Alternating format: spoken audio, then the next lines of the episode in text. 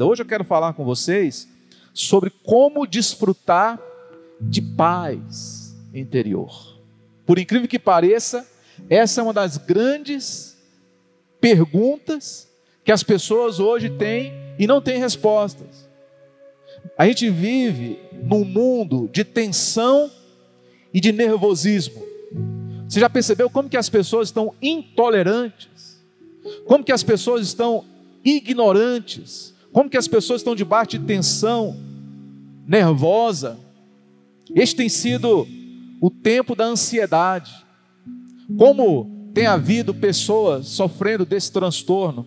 Todos nós enfrentamos coisas no nosso dia a dia que nos deixam irritados. Quem aqui não fica irritado durante o dia com algo que acontece, com uma pessoa que fala algo para você que você não gostou daquilo? E as principais causas das enfermidades mais comuns, como é, pressão alta ou também ataques do coração, estão associados ao estresse, à ansiedade, ao nervosismo, a essa falta de sentido na vida, falta de paz interior.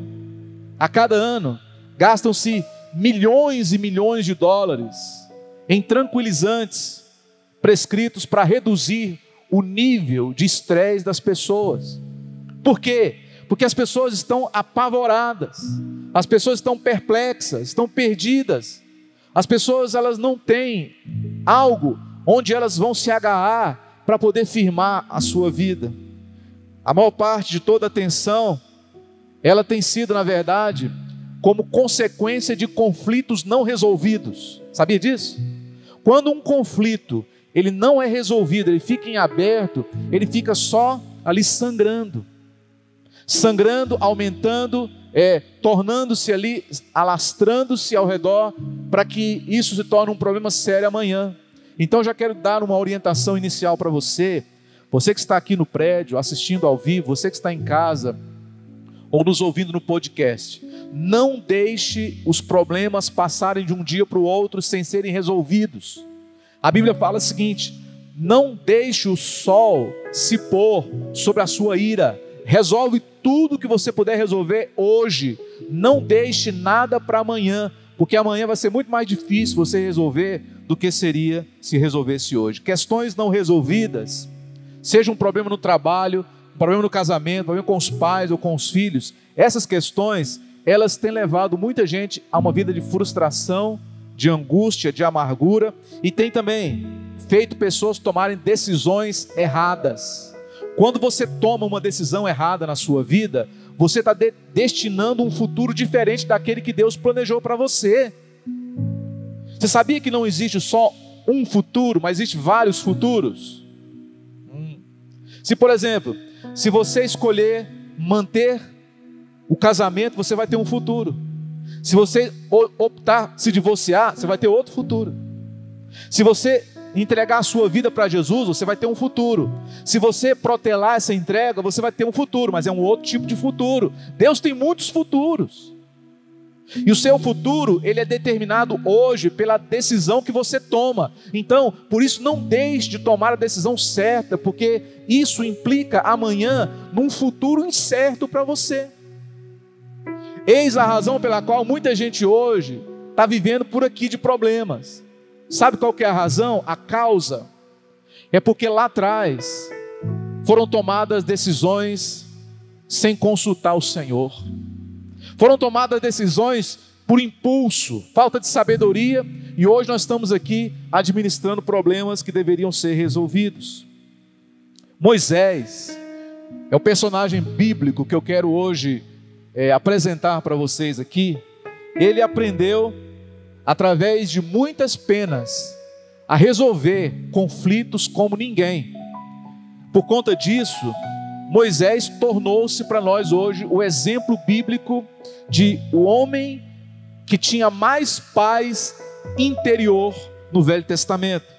O fato dele ter tomado as decisões certas capacitou para que ele pudesse então ser uma referência para mim, para você e também para todos nós. Quando você lê lá no Novo Testamento, no livro de Hebreus, no capítulo 11, que lá tem a, a galeria de honra das pessoas que viveram pela fé, Moisés, o nome dele está lá. Moisés foi, na verdade, um dos maiores exemplos de fé do Velho Testamento. A gente fala muito de Abraão, né? Mas Moisés foi o que foi mais citado em Hebreus 11. Então ele é sim um exemplo de fé e de sabedoria. Moisés, ele sabia ter paz consigo mesmo, mesmo diante de tudo aquilo que ele estava enfrentando. Se alguém tinha o direito, por exemplo, de ficar tenso, nervoso, amargurado, este alguém era Moisés, porque ele levava consigo uma multidão de dois milhões de judeus hebreus que tinham acabado de sair do Egito, estavam atravessando o deserto até a terra prometida. E aquele povo o tempo todo no ouvido de Moisés, aquele povo todo o tempo reclamando: por que, que você nos tirou de lá e nos trouxe para morrer nesse deserto? Essa história de terra prometida é mentira. Você nos trouxe para morrer, para nos matar aqui. E aqui dali foi muitas e muitas vezes, muitos e muitos anos, Moisés lidando com tudo aquilo. Havia momentos quando Moisés ia orar, ele, ele pedia a Deus: tira a minha vida, porque eu não consigo lidar com esse povo todo, com toda essa cobrança. Mas as pessoas, elas reclamavam e brigavam o tempo todo, porque essa é a constante insatisfação do ser humano. Nunca vai estar satisfeito com nada. Se você der, por exemplo, um quilo de ouro para um cidadão, ele vai achar pesado demais para carregar. O ser humano ele é assim. Então Moisés, ele tinha o direito de ficar muito irritado, mas a Bíblia fala, tem até aí na folha que você recebeu na hora que você chegou, diz o seguinte que Moisés, ele era um homem manso. Está escrito aí? Moisés, ele era um homem manso. Está ah, aí lá em Números, no capítulo 12, versículo 3. Manso aqui significa paciente. Repete comigo assim: paciente. Moisés, ele era paciente, manso, longânimo. Né? Manso aqui não significa fraco, não significa bobo, não significa manipulável, não. Manso significa equilibrado. Apenas duas pessoas na Bíblia que receberam esse adjetivo. Um foi Moisés e o outro quem foi? Hã? Lembra? Jesus. Ele disse: Eu sou manso e humilde de coração. Então só Jesus e Moisés. Então você tira por aí que realmente Moisés era fora de série. E os quatro aspectos da vida, eles estão presentes aqui nas escolhas de Moisés. Por que Moisés foi capaz de desfrutar da tão sonhada paz que muita gente não consegue. Como conseguia ter paz em meio a tantos conflitos, né? É porque cada decisão que Moisés tomava, pessoal, ela era fundamentada num princípio. Tá? Isso aqui é muito importante. As nossas decisões, elas têm que ter fundamentação nos princípios da palavra. As decisões de Moisés, elas não eram baseadas em sentimentos. Por isso você tira. Se você é uma pessoa dirigida por sentimentos, você vai sofrer muito. Eu lamento dizer isso para você. Vai sofrer muito. Agora, se você é uma pessoa dirigida por princípios, você nunca vai sofrer males nesta terra. E esses princípios forem princípios fundamentados na palavra, com certeza você vai ver a mão de Deus o tempo todo na sua vida. Deus não quer que firmemos a nossa vida em regras banais, mas sim em princípios excelentes. Quando o apóstolo Paulo foi descrever o amor, ele falou o seguinte: Passo-vos a mostrar-lhes um caminho sobremodo excelente. Então, isso aqui, meu irmão, minha irmã, isso aqui é um manual excelente, amém? Aqui tem tudo. E você tem que pautar a tua vida pelo que está na, na, palavra de Deus e não pelo que alguém digitou lá na internet. Tá? Cada um de nós, em algum momento, vai ter que enfrentar essas quatro questões básicas que eu vou falar aqui hoje. Tá? Se você resolver em sua mente obedecer a palavra do Senhor, eu quero dizer que você vai chegar lá. Tá? Você vai se tornar tudo aquilo que Deus te criou para ser. O problema é que nesse meio tempo as pessoas não dão o devido crédito à voz do Espírito Santo, tá? Então vamos lá. Aqui em Hebreus 11, 23, diz o seguinte: está aí na sua folha. Pela fé, Moisés, recém-nascido ainda, foi escondido por três meses por seus pais, pois estes viram que ele não era uma criança comum e não temeram o decreto do rei. Faraó, lembra? Ele ordenou que todo recém-nascido fosse morto isso aconteceu também quando Jesus nasceu. O diabo, ele odeia as crianças. O diabo, ele queria impedir que o Messias fosse Moisés. Não adiantou. O faraó, ele fez um decreto para matar todos os meninos recém-nascidos. Deus fez com que Moisés fosse parar né, dentro da casa do faraó. E a filha de Faraó se apaixonou por aquele bebê que ela achou no rio Nilo. E ela apresentou para o pai dela e falou assim: Papai, olha, esse, olha que bebê lindo. E o Faraó se apaixonou pelo netinho. Deus tem senso de humor, tem ou não tem? É, irmão, Deus é assim. Aquele que mandou matar Moisés, Deus mandou ele criar Moisés. E Moisés era o xodó do Faraó. Quem é avô aqui sabe, né? Como que é bom ter um netinho. O netinho do Faraó era o Moisés nada mais, nada menos. E ele foi criado ali no palácio como filho da filha de Faraó, tendo tudo à sua disposição. Aqui no versículo seguinte, o 24, diz o seguinte: pela fé, Moisés, já adulto, recusou ser chamado filho da filha de Faraó, preferindo ser maltratado com o povo de Deus a desfrutar dos prazeres do pecado durante algum tempo. Por amor de Cristo, diz a palavra, considerou sua desonra uma riqueza maior do que os tesouros do Egito, porque contemplava a sua recompensa. Pela fé saiu do Egito, não temendo a ira do rei. Moisés enfrentou e respondeu corretamente essas quatro questões fundamentais que você e eu, mais cedo ou mais tarde, vamos também ter que enfrentar. Número um, escreve aí na sua folha. Saiba quem você é. A primeira questão enfrentada por Moisés tinha a ver com a sua identidade. Quem eu sou? Porque eu acabei de falar que ele era hebreu, não era? Mas também ele era egípcio. Ele nasceu do povo hebreu, mas ele cresceu com o povo egípcio. Aí como é que fica a cabeça de uma criança agora já adulto? Ele não sabe se ele é hebreu ou se ele é egípcio. Mas ele precisava dar uma resposta para si, para essa pergunta. Faraó tinha proclamado que todo menino recém-nascido devesse ser morto, mas Moisés, ele havia escapado desse decreto. Anos mais tarde, já com 40 anos de idade, com quantos anos? 40 anos ele teve que responder essa pergunta: quem eu sou? E tem muita gente que até hoje, pessoal, não conseguiu responder essa pergunta. Eu, graças a Deus, já consegui. Eu sei o que eu sou. Eu sei para o que Deus me chamou. Eu só não sei para onde Deus vai me levar, mas uma coisa eu sei. Eu sei em quem tenho crido, e Ele é muito certo de guardar o meu depósito até o dia final. Eu não tenho dúvida da minha vocação. Desde o dia que eu saí de casa, aos 17 anos, eu nunca duvidei do meu chamado. Por isso, irmãos, Deus tem sempre me sustentado ao longo da vida, porque eu nunca duvidei do meu chamado. Eu sei o que eu estou fazendo aqui em cima, com esse microfone na mão, falando com você que está do outro lado aí. Agora, se eu tivesse dúvida, será, Deus, que eu sou chamado? Será, Senhor Deus, que eu realmente sou pastor?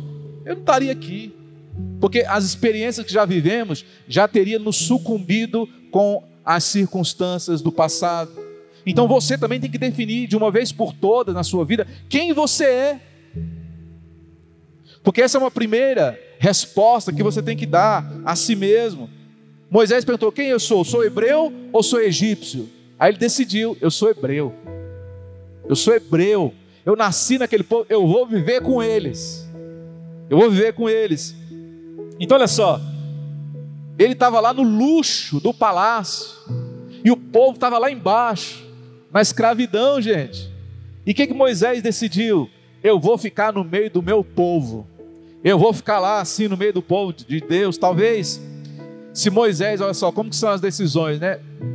Se eu fosse perguntar hoje para você, ou para quem quer que seja, e aí, o que, que você faria no lugar de Moisés?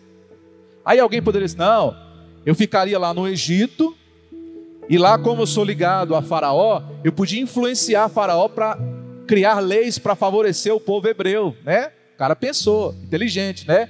Só que é errado. Deus não sugeriu isso para Moisés. Deus falou assim: desce já daí e vai lá para o meio do meu povo. Olha só que decisão inteligente. Na época ninguém entendeu isso. Mas pensa comigo: se Moisés tivesse permanecido lá no Egito, quem seria Moisés hoje? Hã? Seria talvez uma múmia embalsamada em algum museu lá da Europa, isto é, se achasse o corpo dele. Mas ele tomou naquele dia aquela decisão e Moisés tornou-se o maior exemplo para a nação de Israel. Depois de Moisés, só Elias, em termos de expoente e de ícone, de autoridade sobre o povo judeu. E hoje nós estamos aqui do outro lado do mundo falando do nome dele, gente. Moisés foi aquele que escreveu os cinco livros da lei. Então, olha só como que as decisões precisam ser decisões tomadas por princípios, não por sentimentos. Fosse eu, você teria escolhido o palácio, mas teria sido a decisão errada. Então, quando Deus te colocar no impasse, quando você tiver que tomar uma decisão determinante na sua vida, faça a coisa certa e espere Deus colocar para você depois o chão para você pisar. Há uma canção antiga que diz: O Senhor me ergueu e me deu dignidade Gosto muito dessa canção, da letra dela. Na verdade, qual que é o propósito de Deus? É te dar identidade e dignidade. Fala comigo, identidade e dignidade. Amém? Quando Jesus, por exemplo, ele, ele conversava com a, com a prostituta, Jesus ele dava uma nova identidade para ela e dava também o que? Dignidade para ela. Quando conversava com o leproso, Jesus curava o leproso e dava dignidade para o leproso. Quando Jesus libertava uma pessoa possessa, ele dava para aquela pessoa um nome e agora uma dignidade. Então, esse é o propósito de Deus: é te restaurar o seu nome e a sua dignidade. Amém? Eis a razão pela qual muita gente não tem paz. É porque a pessoa não sabe nem quem ela é. Ela é tão maltratada que ela acha que ela é aquilo que os outros dizem que ela é. Tem muita gente que não é chamado pelo nome em casa, é chamado pelo pecado dela. Por exemplo, a pessoa que ela é dependente de álcool. Ela não é chamada pelo nome, ela é chamada ô cachaceiro, né? Ô seu bebum da vida, né? Ô seu alcoólatra. A pessoa é chamada pelo pecado. Interessante, irmãos, como que Deus é? Deus é um Deus de honra. Deus ele conhece o seu pecado, mas ele te chama pelo seu nome. Amém? O diabo não. O diabo, ele não sabe quem realmente você é e ele te chama pelo seu pecado. Então por isso que a gente tem que ter dignidade diante de Deus. Quem é que pode dar dignidade? Só Deus. A nossa identidade, ela está firmada em Cristo Jesus. O segundo aspecto, escreva aí. Aceite suas responsabilidades. Esse negócio aqui é muito comum. Todo mundo gosta de colocar a culpa nos outros. Né? Lembra lá do jardim do Éden? Deus perguntou para Adão: Adão, o que, que você fez, Adão? Ele falou assim: nada, fiz nada. Foi a mulher que o Senhor me deu que ela me, ela me sugeriu e comi do fruto. Aí Deus foi lá na Eva e perguntou assim: e você, Eva, o que, que você fez? Ela falou assim: não, Deus, não fui eu, não, foi a serpente. Então ficou um passando para o outro. Isso é típico do ser humano colocar a culpa nos outros, é querer justificar-se nos outros, é querer se, na verdade, se esquivar em cima dos erros das outras pessoas. Está errado. Se a sua vida até hoje foi assim, você tem que mudar de vida. Você tem que parar de colocar a culpa nos outros e assumir, ó, bater no peito e falar assim: isso aqui é responsabilidade minha. Está acontecendo o que está acontecendo, foi porque eu tomei essa decisão. Ah, mas fulano de tal atrapalhou. Sim, atrapalhou. Mas fui eu que decidi. Liderança é isso. O líder não pode ficar, ah, a igreja está assim porque o povo não tem compromisso. Nada disso. Não fica colocando compromisso, é, culpa nas pessoas, não. Deus ele te levantou para você ser um instrumento para levantar a obra dele. Tá? Ah, Moisés, aqui no versículo 25, fala o seguinte: Moisés preferiu ser maltratado com o povo de Deus a desfrutar dos prazeres pecaminosos do palácio. É verdade que havia muitas coisas boas naquela época, mas ele não quis nada daquilo, né? E tem coisas, pessoal, que a gente não tem controle sobre elas. Então, sobre aquilo que você não tem controle, você não pode se estressar. Concorda comigo? Você não pode se estressar. Mas não depende de você. Como não depende de você, então esquece. Agora, o que depender de você, assuma como sendo sua responsabilidade.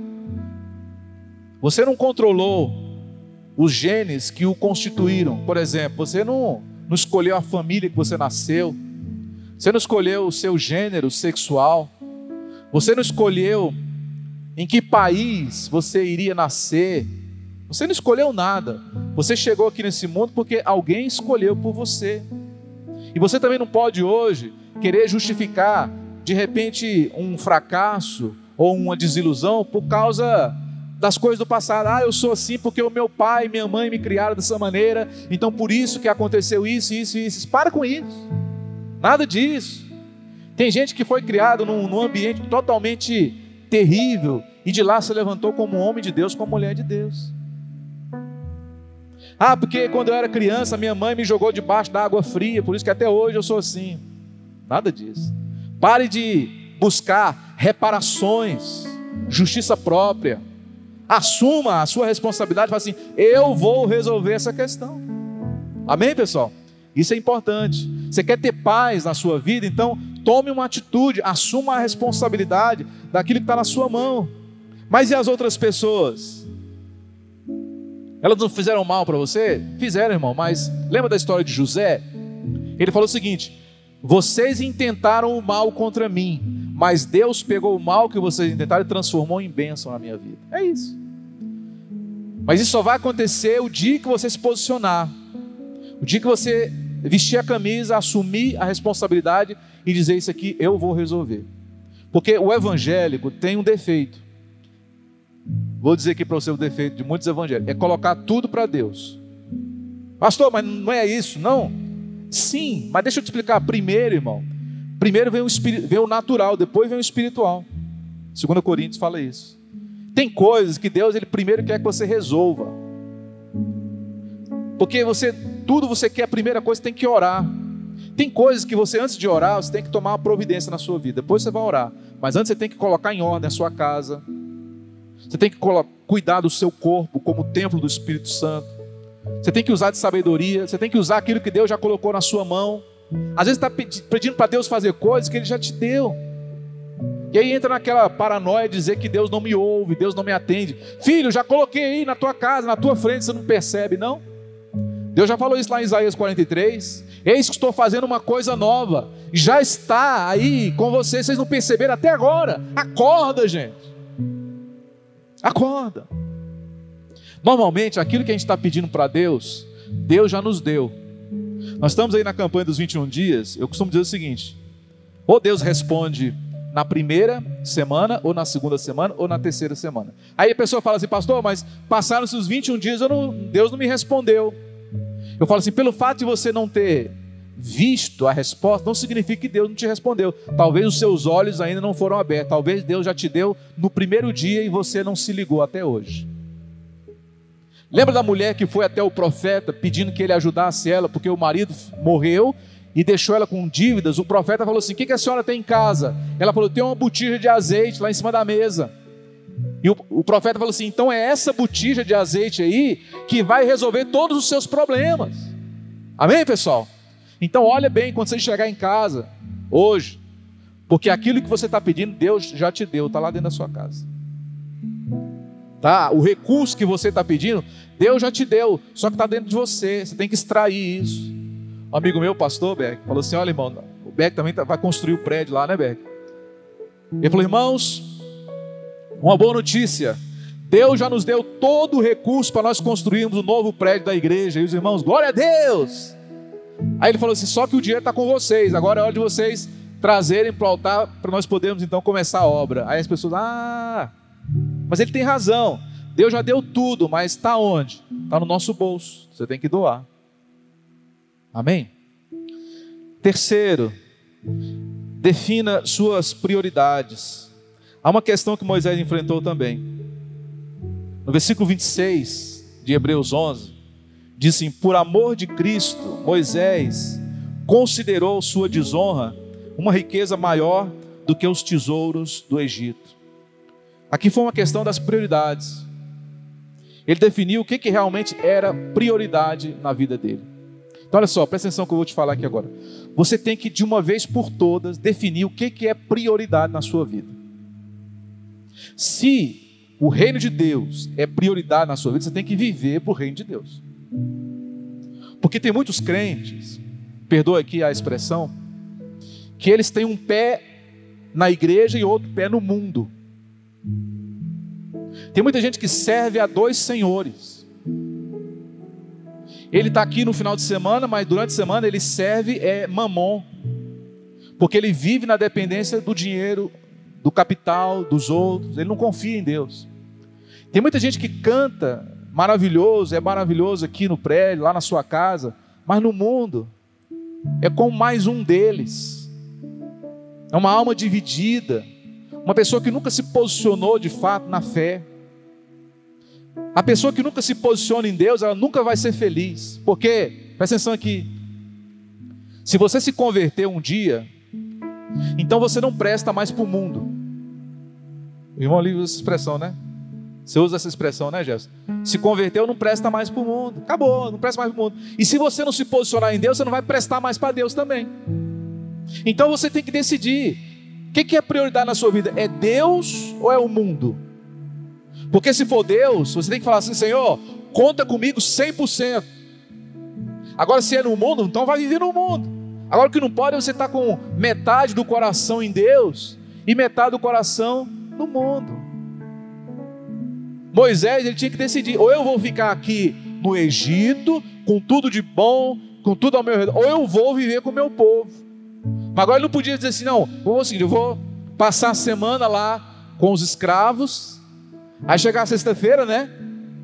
Tem que descansar um pouquinho. Acho que eu vou vir aqui para o palácio, para as piscinas do Egito para descansar. Não existe isso, gente. Não existe isso.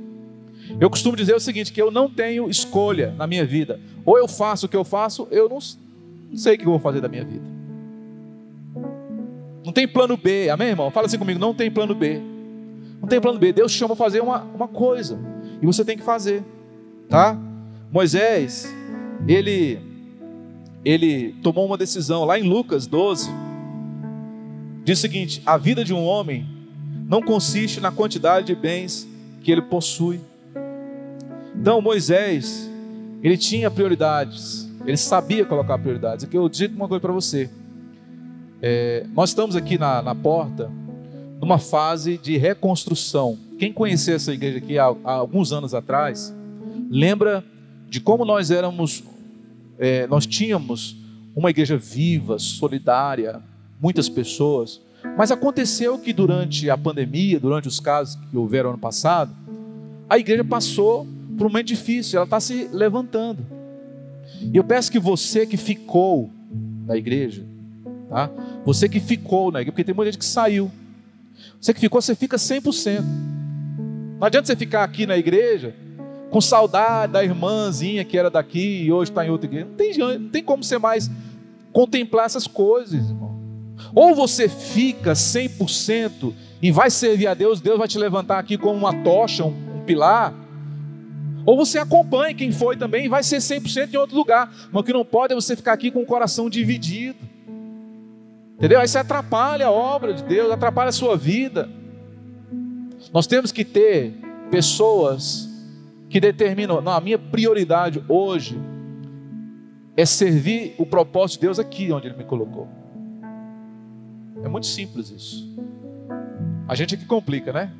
Mas se você tomar essa decisão, eu espero que sim. Ei, você que está aí nos assistindo online, por que, que você não está aqui?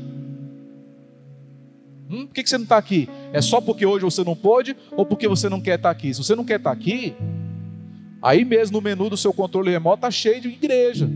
Mas o que não pode acontecer é você ficar dividido no seu coração. Toma uma decisão na sua vida. E que a sua decisão seja de estar com a gente. Amém? Porque aqui é maravilhoso. Deus tem colocado muita coisa boa no nosso coração. E por último, e não menos importante, escreva aí na sua folha. Enfrente as dificuldades, tá? O problema é o seguinte: quando você fica sabendo dele, ele é desse tamanho, o problema. Quando você fica sabendo de um problema, ele, você olha para ele, está desse tamanho. Mas quando você olha direito, aí ele já diminui. Aí quando você dá um passo em direção a ele para resolver, aí ele já começa a diminuir também. Quando você começa a tomar decisões certas, fundamentadas na palavra, os seus problemas eles vão se dissolvendo na sua frente. Quantos estão entendendo o que eu estou falando? Aí você tem uma dívida. Olha um exemplo, você tem uma dívida lá no banco. Aí a pessoa do banco fala: Olha, você está devendo aqui um milhão. Aí você fala: Meu Deus, um milhão. Mas vem para cá que, conversando com o gerente, ele pode baixar esse valor para o senhor, não é assim? Aí você chega lá, conversa: Não, não é mais um milhão, é só meio milhão. Ah, meio milhão? Já melhorou, hein? Aí você começa a conversar, aí baixa para 400 mil. É desse jeito. Problema se resolve enfrentando, amém? Problema se resolve enfrentando, não é fugindo de problema, não. Tem muita gente que hoje que não tem paz na vida porque vive fugindo de problemas. O problema é o seguinte: ou você derruba ele, ou ele te derruba. Amém, pessoal? Ou você acaba com ele, ou ele acaba com você, mas os dois não tem como permanecer. A última questão resolvida por Moisés foi a questão da perseverança. Você, pode resumir a vida de Moisés em duas palavras. Está escrito aí: ele perseverou. Está escrito isso lá no versículo 27. É fato que não há ganho sem dor, não há crescimento sem adversidade, não há progresso sem problemas. A questão da perseverança, ela exige de nós que a gente tome uma atitude e enfrente as dificuldades. Você quer ter paz definitivamente na sua vida? Pare de fugir dos problemas. Começa a enfrentar um por um, dá nome para cada um e tisca depois resolvido, resolvido, resolvido, resolvido. Aí depois que resolver tudo, você vai ter paz de uma vez por todas na sua vida. Mas enquanto você não souber quem você é, enquanto você não assumir a responsabilidade que a culpa é sua, Enquanto também você não estabelecer suas prioridades e você não enfrentar, aí irmão, você vai ficar a vida inteira murmurando, lamentando, entendeu? Questionando aqui e dali, e nunca vai ser aquilo que Deus te criou para ser. Mas Deus está te dando hoje a chave, através da vida de Moisés. Moisés fez da vida dele um sucesso, sabe por quê? Diga assim, porque ele perseverou. Tudo na vida é assim. Você tem que perseverar. Pequenas ações diárias vão gerar um grande crescimento lá na frente. A chave para a sua paz interior está na maneira como você reage àquilo que acontece na sua frente. Você não tem controle por aquilo que acontece, você tem controle sobre como você vai reagir àquilo que está acontecendo diante dos seus olhos. Alguém disse certa vez que o crente nunca deveria deixar que os problemas o fizessem se prostrar, mas que os problemas o levassem a dobrar os joelhos para orar na presença de Deus. Porque se um homem ou uma mulher se coloca diante de Deus de joelhos, esse homem e essa mulher de Deus jamais vão se prostrar diante de homem algum. Amém? Se você se põe de joelho diante de Deus, você nunca vai ficar de joelho diante de ninguém e diante de problema nenhum. Então aprenda esse caminho também para você ter vitória na sua vida. Sem perseverança, ninguém vai longe na vida. Mas com perseverança, você vai romper com todos os limites. Então, meu querido, minha querida, para você ter paz verdadeiramente dentro do seu coração, você precisa de Jesus na sua vida, porque Jesus é que vai te dar tudo o que você precisa. Só Jesus vai te dar identidade. Jesus sabia quem ele era. Por sete vezes lá em Mateus, Jesus falou assim: Eu sou, eu sou, eu sou, eu sou, eu sou, eu sou, eu sou. Ele sabia quem ele era. E você, você sabe quem você é? Aprenda com Jesus acerca da sua identidade. Assuma a responsabilidade, coloque Jesus como prioridade número um na sua vida e encare os desafios. Amém? Amém, irmão? Encare os desafios. Você não, você não pode imaginar o que está acontecendo do outro lado lá. Mas o diabo está morrendo de medo de você. Amém? O inimigo está desesperado porque você está ouvindo essa palavra hoje e essa palavra vai mudar a sua história. E se você fizer isso, que hoje você ouviu aqui, eu creio e declaro que assim como Moisés, ele experimentou da verdadeira paz, você também vai experimentar. Eu creio muito no que eu estou falando para você aqui. Na realidade, eu não tenho dúvida alguma no que eu estou falando para você. Eu estou certo de que isso que você ouviu hoje aí, você que está assistindo, essa é a receita para a verdadeira paz. Está aqui, ó, na palavra de Deus. E o que você ouviu hoje aqui não é nada de outro mundo, não. Todos nós conseguimos pôr essa palavra em prática na nossa vida. Essa é a sua missão para essa semana. Esse é o desafio que nós estamos lançando hoje aqui.